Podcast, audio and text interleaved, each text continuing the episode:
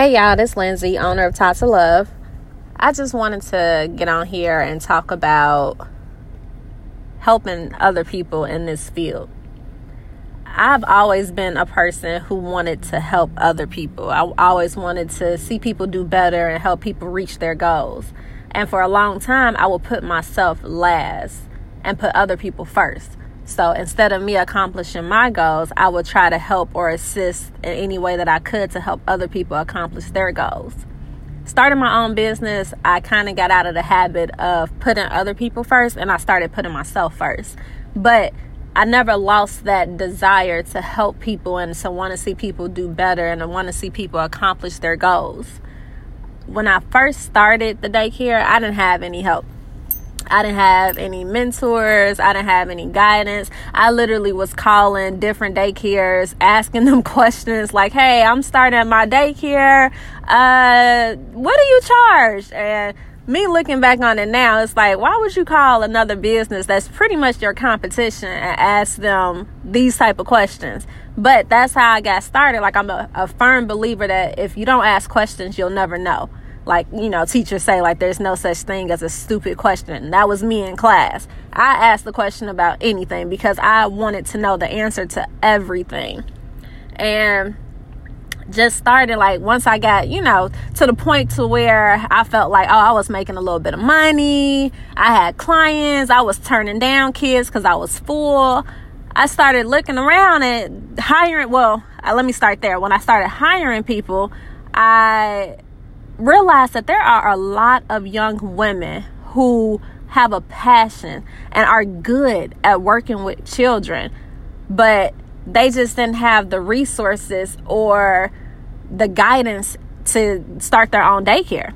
So, me doing interviews and looking for assistance because, you know, just to help me with my own personal daycare, I started seeing all these young women who had these stories about how they wanted their own daycare, how they had kids, and you know nothing was paying them the way the way that they wanted them to. And I tell everybody, if you want to make money in early childhood, you have to be a owner. Like, yeah, you can be a teacher, and if that's your passion, by all means, do that. But you can be a teacher and own your own daycare. You can be the teacher at your daycare. Like, just think about that so if teaching is your passion, don't let that stop you from owning your own business or running your own business or creating your own childcare program because to be honest, you teaching at your daycare is going to pretty much ensure your business's success. But because you're there, you're there, you see what's going on, you see, you know, you can hear if and, uh, your employees or your team they are also more alert and more aware of what they're doing because they know you're in the next room. So just, you know, that's just something to think about. But going back to, you know, to helping, it was a lot of, you know, young women who didn't have the resources to start their own. So it was one young lady in particular. She had three kids, very young. She was younger than me at the time. And I had this idea like, oh, I want to start a mentorship program to where I pretty much assist a young lady in starting their own daycare program from the ground up. I help them find a, a, location. I'll help them build their clientele. I'll help them with their policies, their procedures, everything. They had me the whole way. Well, she had me the whole way. And, you know, we started talking and it sounded good. And the reason why I chose to help her is because she had already started the process, but somewhere in her licensing process, she got denied because of the location she was in. So she turned into, you know, an individual who was about to get licensed and now was homeless and needed a place to stay. So me being me, I'm like, okay, let me help her because if she can get this far, a lot of people don't get past the licensing part. That part is is easy, but it's the hardest part to start.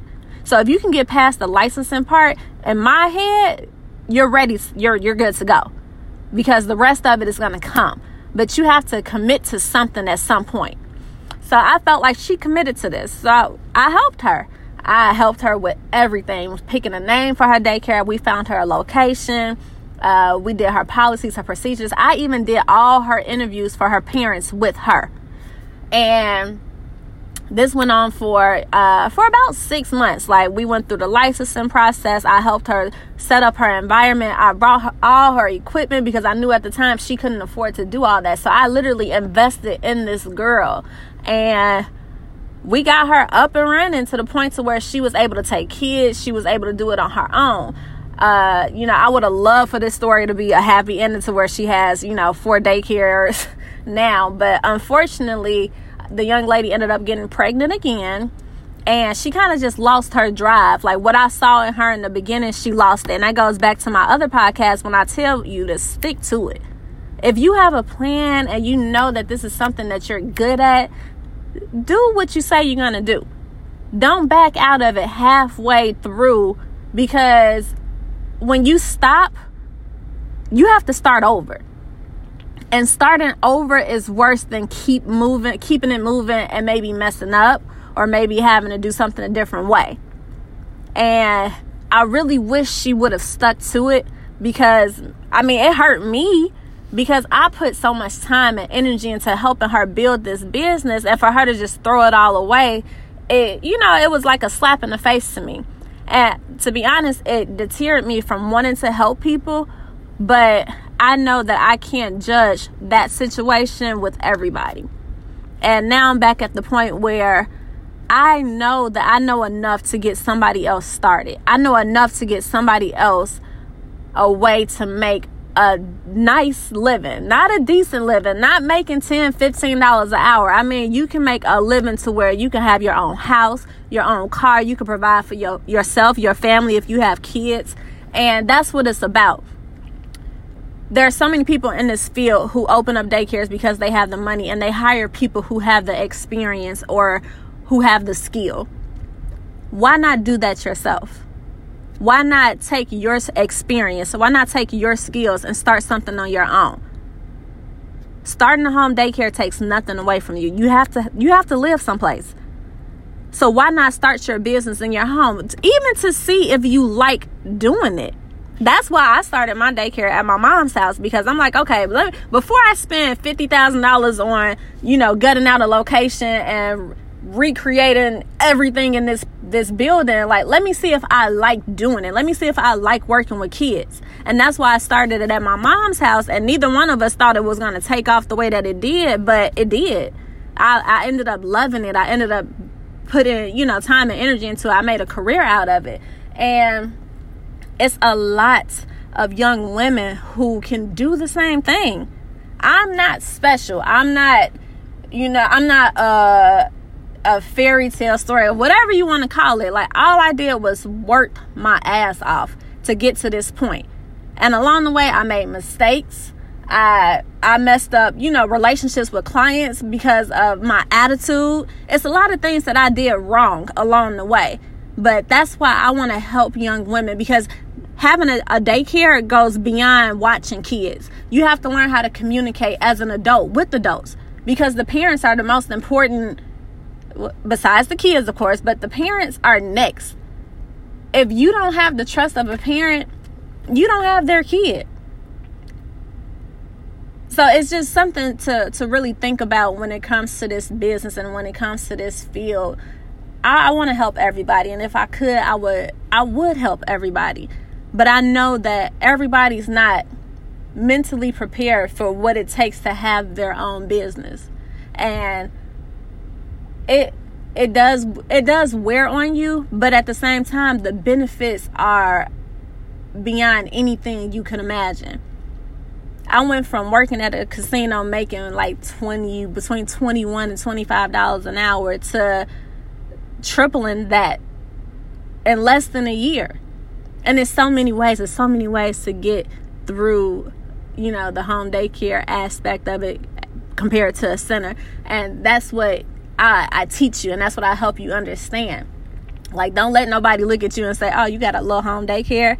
Yeah I got a little home daycare that probably makes more money than what your job is paying you. Like don't let people downplay what you're doing because this is big and this could be bigger than anything you ever dreamed or anything you ever imagined. And if if it was up to me, I would I would help everybody get to the point, get beyond to where I'm at because there's some things that I know people can surpass me on because I'm not perfect. I'm not the best at everything. I'm good at what I know. But it's people out here that are better than me. And I want those people who are better than me to to do what I'm doing because the kids need it. These kids need structure and environments where they can learn and be safe and really have people who love them and care about them and will put time and energy into them to make sure that they're happy. So, you know,